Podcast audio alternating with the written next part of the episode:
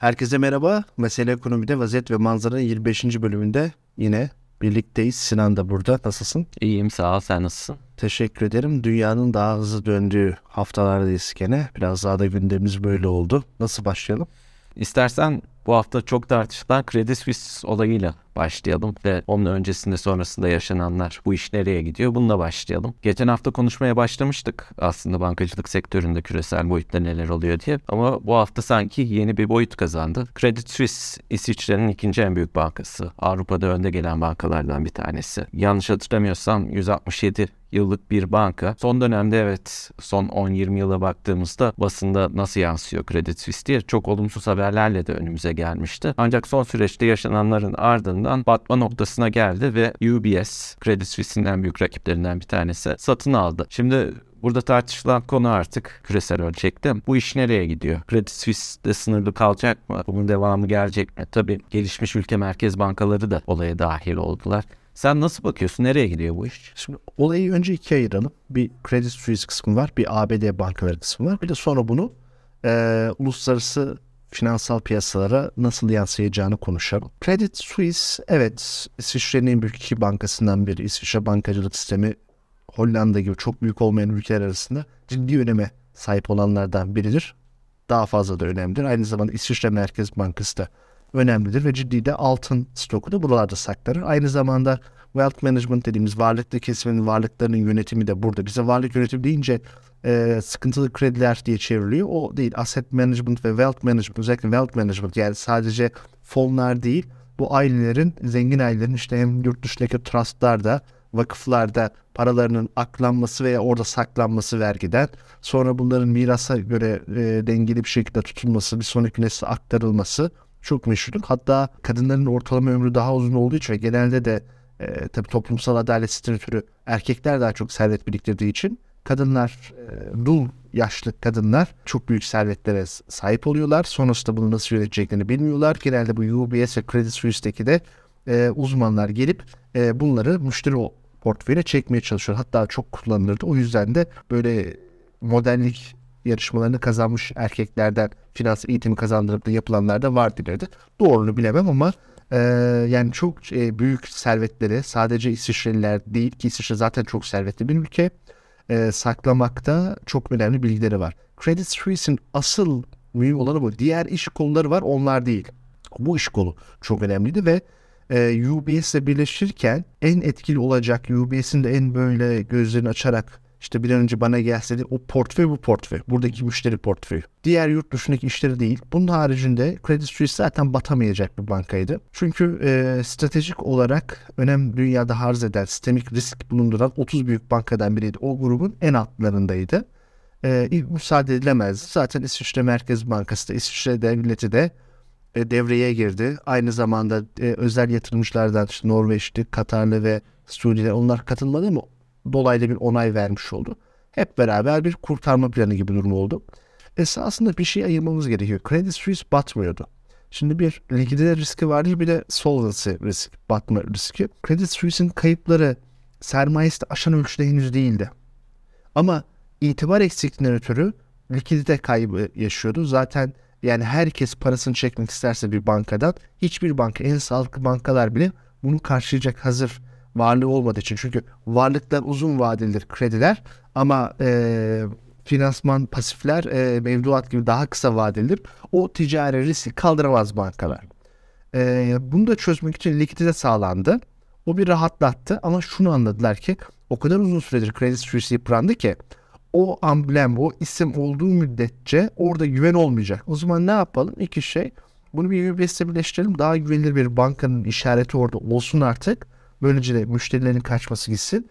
İki, arkasında devlet e, temelli ciddi bir destek gelsin. Hem likidite hem sermaye olarak hem de mevduat güvencesi olarak bir de Credit Suisse'i daha karlı hale getirmek için e, yeniden yapılandırma yapalım. Yani aslında yeniden yapılandırma böyle güzelleştirilen şeyler downsize dediğimiz boyutu küçültmek. Onda en çok da e, çalışanlar işten çıkarmak yapalım e, dediler ve bu başarılı olur muhtemelen. Ama bu tip e, birleşmeler kolay değildir. Bu biraz e, çünkü e, UBS ile Credit Suisse Real Madrid ile Barcelona'nın birleşmesi gibi. Yani aynı alanda çok benzer fonksiyonları olan, büyüklük olarak da birbirinden çok kopuk olmayan son dönemde Credit Suisse bu kadar yıpranmasaydı başa baş olabilecek bir iki banka yani veya Türkiye'den örnek verirsek Beşiktaş olmasaydı Fenerbahçe Galatasaray diyeceğimiz bir şeydi. Ve şimdi kadro kurmak zor olacak. Yani ikisinde de çok değerli insanlar olacak, şeyler olacak. Nasıl bunları birleştirecekler? Benzer segmentlerdeki portföyü nasıl birleştirecekler? Sıkıntılı bir şey. Tamamlayıcı değil, tamamen rekabet bozucu. Ha burada hemen de kapitalist eleştirimizi de yapalım. Küresel ölçekte ticarette işte rekabeti engelleyici bir durum olursa onu çözecek kuru var ama bu şekilde birleşme satın almayla rekabeti engelleyecek bir durum olursa onu durduracak bir kurum yok. Kapitalizmin hoşuna gitmediği için böylece pazarları birleştiriyorlar ve tıpkı aslında Marx'ın dediği gibi en sonunda tekelleşmeye bu işler dönüyor. Şimdi bu Credit Suisse tarafıydı. Zaten Avrupa'nın bankacılık sisteminin hasta adamıydı. O biraz daha çözüme kavuştu. Amerika tarafına geri gidelim. Amerika'da da tabii sular durulmuyor. Üç banka gitti. En büyüğü SVB olmakla birlikte bir de First Republic Bank var. Yerel bir bank. Kaliforniya'da var. Büyüklüğü var. Oraya tıpkı 1907 paniğinde olduğu gibi bir konsorsiyumla müdahale geldi. O çok enteresan da 1907 hikayesi. 1913'te ABD Merkez Bankası'nın kurulmasının temeli ona olur. Likidite kriz olur. Yani banka batık değil sermayesi var ama kredi, güven sarsılmış panik işte diyoruz. Likide ihtiyaç var. O, o zaman da bunu sağlayacak bir merkez bankası yok. Ne oluyor? JP Morgan başkanlığında büyük üstadlar, bankacının üstadları geliyorlar.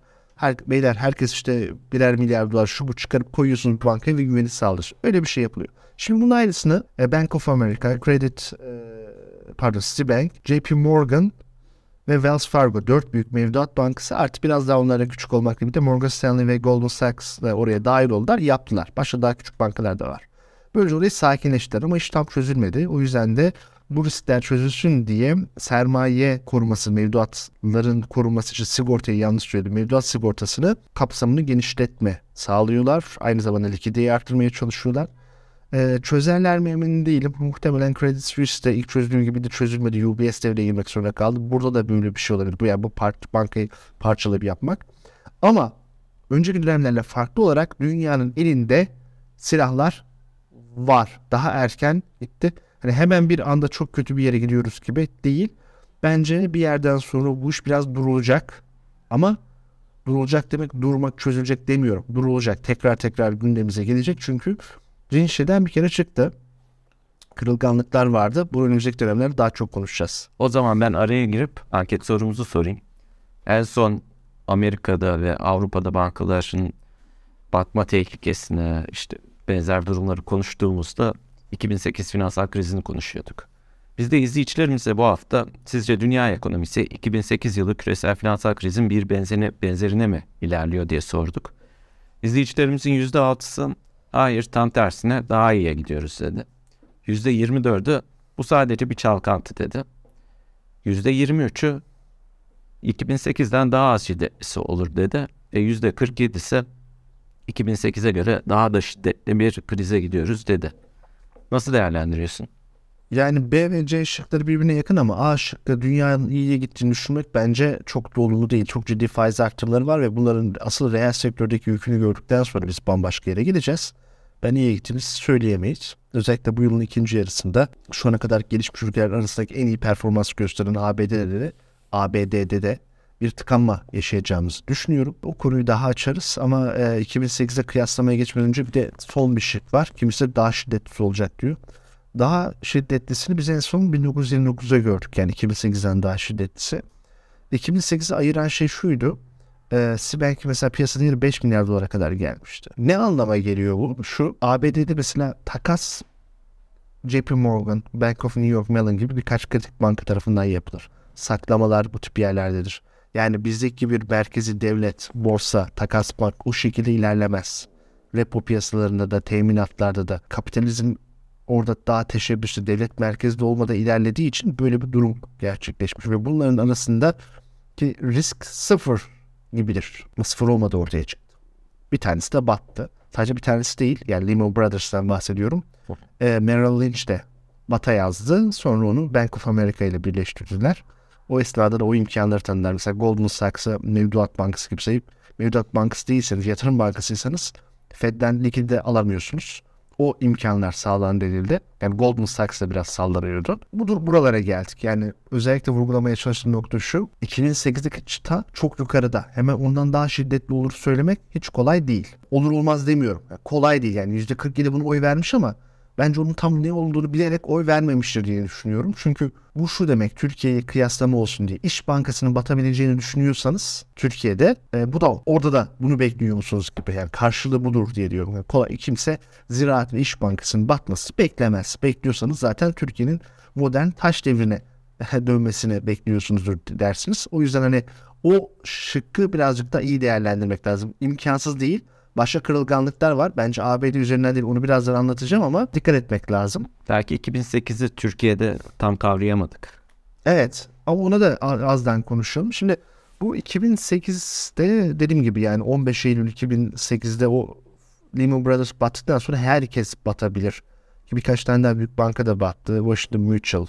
Yine Bear Stearns vardı şeyde. Daha konut kredilerini veren. işte AIG, devasa onlar. Bu Fannie Mae, zorlandı. Yine İngiltere'de de Lloyds Bank çok zorlandı. Halifax aynı şekilde. Northern Rock gitti şey piyasasında. Yine konu Bear Stearns'ın karşılığı gibi olan. Bunlar oldu. Yani ben orada olduğumuzu düşünmüyorum. O günden bugüne de avantajlar var. Mesela hemen bunun küresel finansal krize dönüşme ihtimaline karşı hemen swap hatları kuruldu. Biz swap'ı başka şeyler için kullanıyoruz. O şunun için. Şimdi dünyanın ana para birimi dolar olduğu için rezerv para birimi. Sadece rezerv değil hem ticaret için hem de finansal işlemler için. E, ama ve tabii diğer ülkelerde yani ABD'de avroyu da kullanıyor, sterlin yeni de kullanıyor zaman zaman. Ve bütün bu e, ülkeler arasında swap hattı kuruluyor. Yani e, diyelim ki Londra'daki bir banka sterlin değil dolara ihtiyaç duyuyorsa hiç merak etme. E, Bank of England, İngiltere Merkez Bankası dolar basamıyor ama basmışçasına Fed'den ne isterse hemen alacak. Onu sağlayacak. Yani Bank of England e, sterlin dışında avro da verebilir, dolar da verebilir. Diğer bankalar da böyle. Buraya en baştan açıkladılar ve geçtiğimiz hafta 80 milyar dolarlık bir kullanım oldu. Çok büyük bir şey değil. Bu pandemide 5 trilyon dolara kadar çıkmış bir pencereydi. O iş iyi.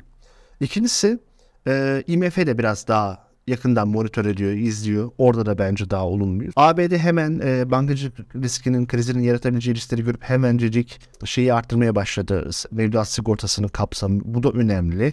Ve daha küçükken yılanın başına ezmek misali hemen müdahale getirdi. E, dolayısıyla ben 2008 bir de 2008'den sonra yapılmış bazı ilerlemeler de var. Yani artık bankalar daha mesela sistemik olarak önemli bankalar listesinin başına JP Morgan geliyor ama en üst yerde değil. Orası boş. Basamaklar var. 1, 2, 3, 4, 5. En tepe boş. O kadar yüksek bir banka kalmadı e, orada olduğu zaman daha fazla sermaye tutmanız gerekiyor. Bir maliyet var. Yani o kadar büyük olmayın demeye çalışıyorlar. Bir sürü önlemler oldu. Sermaye yapıları güçlendirildi edildi. Ama her şey de bu kadar olumlu değil. İşte bu additional tier 1 capital dediğimiz ek e, borçlanma yani sermaye benzeri tahvillerde bu kredi Suisse birlikte sorun çıktı. Diğerlere de bir panik yaratacaktı. Demeye çalıştığım şey şu. Dünya hem düzenleme olarak hem de önlem olarak daha hazırlıklı. Şu ana kadar da iyi gitti. E, fakat bence başka iki sorun var. Asıl sorunlar orada. Bir, yani öyle tahmin ediyorum ki ABD Merkez Bankası da e, 25 bas puan artışı yaparak bu hafta devam edecek. ECB de Avrupa Merkez Bankası da bu işten ötürü durumunu bakış açısını bozmadı. Çünkü çekirdek enflasyonu yenmeye çalışıyorlar. Enflasyonu köpüğünü aldılar. Şimdi zor kısmına geldi. Hani bu şey gibi kazarken kumu ilk başta kolaydır da aşağılara indikten sonra zorlanmaya başlarsınız. İngiltere Merkez Bankası aynısını yapacak. E, bu yıl içerisinde ben Japonya Merkez Bankası'nda birazcık daha normalleşmeye gideceğini düşünüyorum. Her ne kadar öyle düşünülmese de. Hepsini toparlarsam eğer bu esnada dünya ekonomileri özellikle 2023 yılı ikinci yarısı itibaren iyice kaybedecekler. Son dönemde biz bir bayağı bir rehavet ortamına girdik. Dedik ki Çin çok hızlı bir şekilde açıldı ve işte o kadar büyük pandemi sorunları yaşanmadı. Peki Avrupa'da enerji krizi ılı, ılı, ılıman geçen kıştan ötürü çözüldü. Artı ABD'de de e, bu faiz artmaları bugüne kadar resesyon getirmediği gibi işsizlik oranı %3,4, 3,4, 3,5 gibi tarihi dipler. O zaman işler çok iyi dedik. Fazla aldandık. Bence bu yılın ikinci yarısından itibaren o sorunlar çıkacak. Dolayısıyla bu yüksek faiz ortamında çekirdek enflasyonu yenmeye çalışırsa gelişmiş ülke merkez bankaları sanıyorum öyle görünüyor. ECB geçtiğimiz haftaki, önceki haftaki e, kararında bunu beyan etmişti. Şu anlama geliyor. Faizleri belki çok daha fazla artırmayacaklar. Onları e, kesecekler ama daha uzun süre bu faizleri yukarı tutmak durumunda kalacaklar. Ve bu da şu anda olmayan bozulmayı bir anda getirecek. Elinde sonunda buralar zorlanacaklar bu kışta. E, işte asıl bankacılık sisteminin üzerindeki yük bir buradan gelebilir. Yani reel sektör üzerinden. Reel sektör tıkanmaya başlarsa işçi çıkarmalar şu anda büyük kurumlardan hep duyuyoruz teknoloji şirketleri. Mesela bugün de Amazon'dan geldi tekrardan 9 bin kişi daha. Bunlar olursa asıl geçer. Bu birinci risk. İkinci risk ise Çin. Bu işler Çin'e yansırsa yani şu anda dünya ekonomisinin artık zayıf halkası bu anlamda Çin. Ee, Çin'in daha otoriterleşmesi, sermaye piyasalarında baskıyı arttırması, e, ticaret savaşlarıyla dünya kapitalizminin dışında biraz daha izole edilmesi. Bunlar hepsi de bir anda olmayacak şeyler. Ama hepsinden önemlisi hem demografik durumu hem de kredilerdeki olan sorundan ötürü eski doğal büyüme oranına ulaş yani eski büyüme trendine sağlayamaması. Doğal büyüme oranı %5 belki altına doğru geldi. Bunları tutturmaya çalışacak. Ve kredileri çok sıkıntılı. Hiç mi iyi bir şey yok dersiniz? Çin sürekli cari fazla veren ve 3,1 trilyon dolarlıkta döviz rezervi olan bir ülke. Ama 4 trilyon dolarda o döviz rezervi 2015'te. Bir anda 1 trilyon dolara gitti. Yani me mevzu bahis Çin olunca trilyon dolarla konuşmak daha kolay oluyor. Bir Amerika ekonomisi bir de Çin ekonomisi için bu geçerli. Çin'in ben uzun zamandır zaten söylüyorum. E, e, politik olarak yükselecek, bölgesel gücü artacak ama küresel ölçekte de oyun kuruculardan biri olacak ama e, finansal yapısı o kadar kötü, o kadar sıkıntılı ki mesela şu anda Çin'deki parasal genişlemenin gayri safi yurt şu hastayı oranı ABD ile aynı. ABD'den sıkıyor. Son olayı saymazsak sıkıyor. Aynı yere gelecekler. Yani Çin tarihi en düşük faizlerde, Çin tarihi en büyük para arzında, şunda bunda genişlemede ancak bu %5'lik büyümeleri tutturabiliyor. Şimdi biraz şeyden faydalanacaklar baz etkisinden pandemi kapanmalarından ötürü. Çin düşündüğümüz kadar iyi giden bir ekonomi özellikle konut sektörü artı bu krediler büyük bir e, sorunu teşkil ediyor.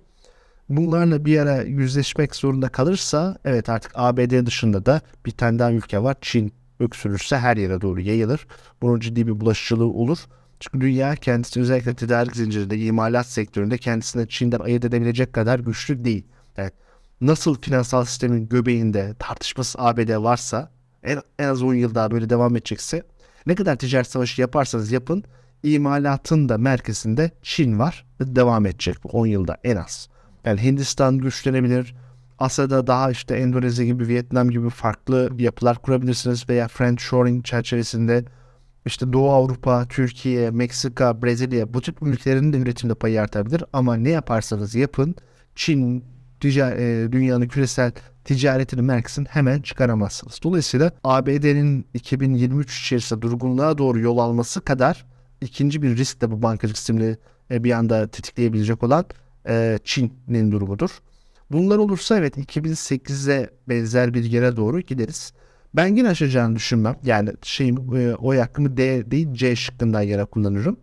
E, A şıkkı asla olmaz. B şıkkı da evet henüz bu çalkanda ama bu çalkantıyla kalmayacak.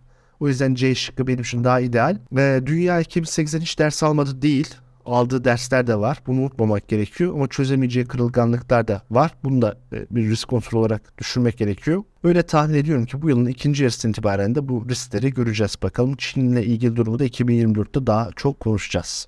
Peki bunun Türkiye etkisi ne olur diye soracağım. İstersen bunu ana senaryon üzerinde sorayım. C şıkkı gibi gerçekleşirse küresel ölçekte olan biten. Türkiye nasıl etkilenir? Şimdi Finler dövüşürken olanlar çimenler oluyor. Türkiye hem dış ticarette çok ciddi açık veren bir ülke. Dış e, tedarik zincirine aşırı bağlı. Ma- maalesef Çin'in çok sevdiği bir ülkesi. O kadar büyük cari açık veriyoruz ki Çin'e karşı. İkincisi dış finansman kanallarımız çok yurt dışına bağlı. Ee, işte kısa vadeli dış borç 196 milyar dolara çıkmış. 50 milyar dolarlık cari açık vermemiş. Çok olası aslında 100 milyar dolar bir de verebiliriz onu veremeyeceğimizi biliyoruz. Ama şu geçen ay Ocak ayındaki veri aşırı kötü. 9,8 milyar dolarlık akıl almaz bir cari açık. E, dolayısıyla bundan ötürü şey e, böyle bir risk var.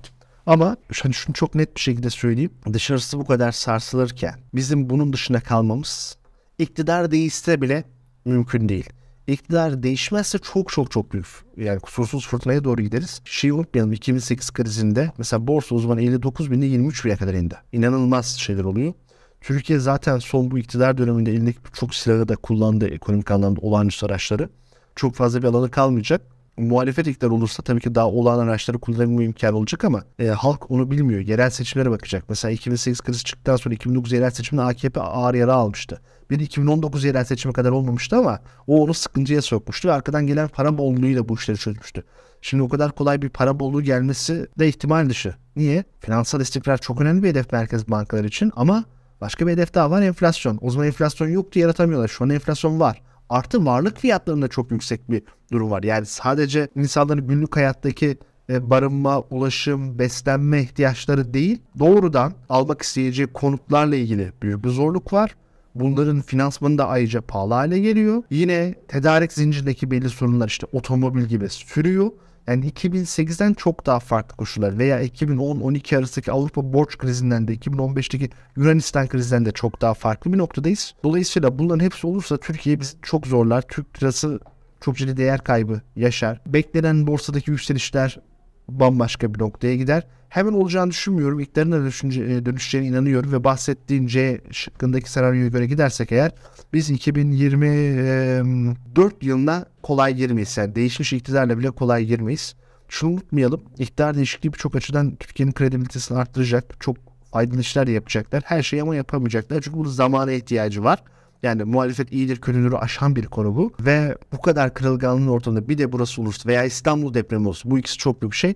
Biz bunu tek başımıza çözemeyecek hale geliriz maalesef. Bu da çok net ekonomide duruş reel sektörde keskin bir duruş ve banka batıkları halinde önümüzde bizim gelir maalesef. Maalesef. Peki e, son olarak istersen bu hafta gerçekleşen yaklaşık bir hafta sürdü İzmir'de ikinci yüzyılın iktisat kongresini sorayım. İkimiz de İzmir'deydik. İzmir İktisat Kongresi'nin 100. yılında gerçekleşti ve önümüzdeki yüzyıllık döneme ilişkin olarak farklı mesajlar veriyor. Çok kapsamlı bir toplantıydı. Ekonominin farklı alanlarında birçok uzman isim, birçok akademisyen, ekonomist ve farklı uzmanlar değerlendirmelerde bulundu ve aslında bir yol haritası çıkarılmaya çalışıldı. Sen de konuşma yaptın orada. Nasıl değerlendiriyorsun bunu? Ee, öncelikle etkinin hakikaten güzel olduğunu belirtmeliyim. Bu işte e, İzmir gibi bir kente düşerdi. Büyükşehir Belediyesi de bayağı emek vermiş ve sadece bu kongre değil yaklaşık 8 aydır çok sayıda aşağıda paydaş buluşmaları vardı. Tıpkı 1923'teki kongre gibi esnaf sınıfı, çiftçi, işçi ve işveren, sanayici kesimlerini bir arada toplayan çok toplantılar yapıldı ve Başkan Tunç Soyer hepsine tüm gün katıldı. Yani orada büyük bir e, emek olduğunu da belirtmeliyim. E, neticesinde de e, bu paydaş toplantılardan sonra uzman toplantıları benim de dahil olduğum yüksek istişare kurulu toplantısı ve kongreyle bu bugün tamamlanıyor. Ee, şimdi burada dikkatimi çeken şey şu. 1923'e bir atıf var. Atıf da şu. 1923'teki kongrenin iki önemli özelliği var. Ne zaman yapılmıştı? Daha Lozan Anlaşması imzalanamamış. Hatta ilk görüşmeler başarısız olmuş. Kurtuluş Savaşı kazanılmış ama Türkiye Cumhuriyeti Devleti kurulamamış. Yani bir TBMM var ama Türkiye Cumhuriyeti yok. Böyle bir ortamda iki tane önemli mesaj verildi dünyaya. Biri yurt içinde burada bakın görüyorsunuz hem işçiler hem sanayici hem esnaf herkes burada.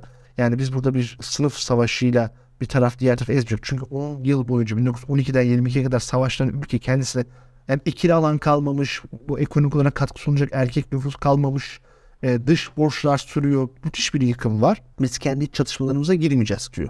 Bu önemli. Yine yurt dışında da o dönemki modellerden olan bir faşist İtalya veya e, Bolşevik Rusya gibi bir model yapmayacağız.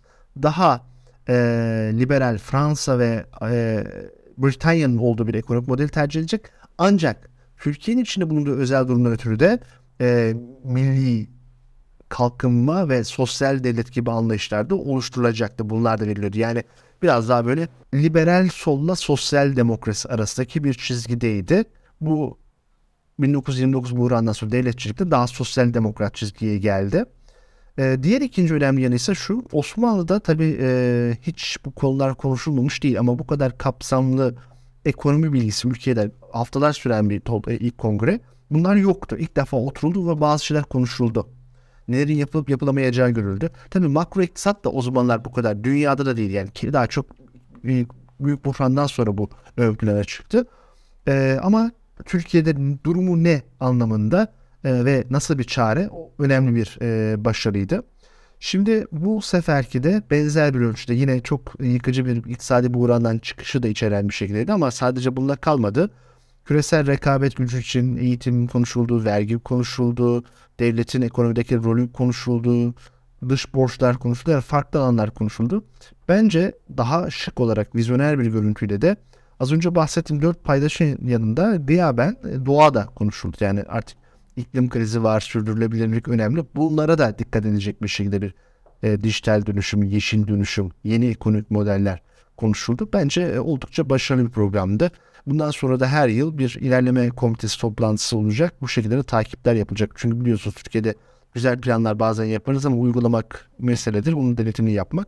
Dolayısıyla e, bence İzmir Belediyesi, İzmir şehrine yakışan bir etkinlikti. Çıktıları da faydalı olacaktır. Özellikle de altılı masa için de ışık tutacağını düşünüyorum. Beni de davet ettikleri için çok sevinmiştim. Biz de emeği geçen herkesin başta İzmir Büyükşehir Belediyesi Başkanı Tunç Söyer olmak üzere teşekkür ediyoruz. Ve önümüzdeki yıllarda da takipçisi olacağız. O zaman bu haftalık bu kadar diyelim. Bir sonraki yayında görüşmek dileğiyle. Hoşçakalın.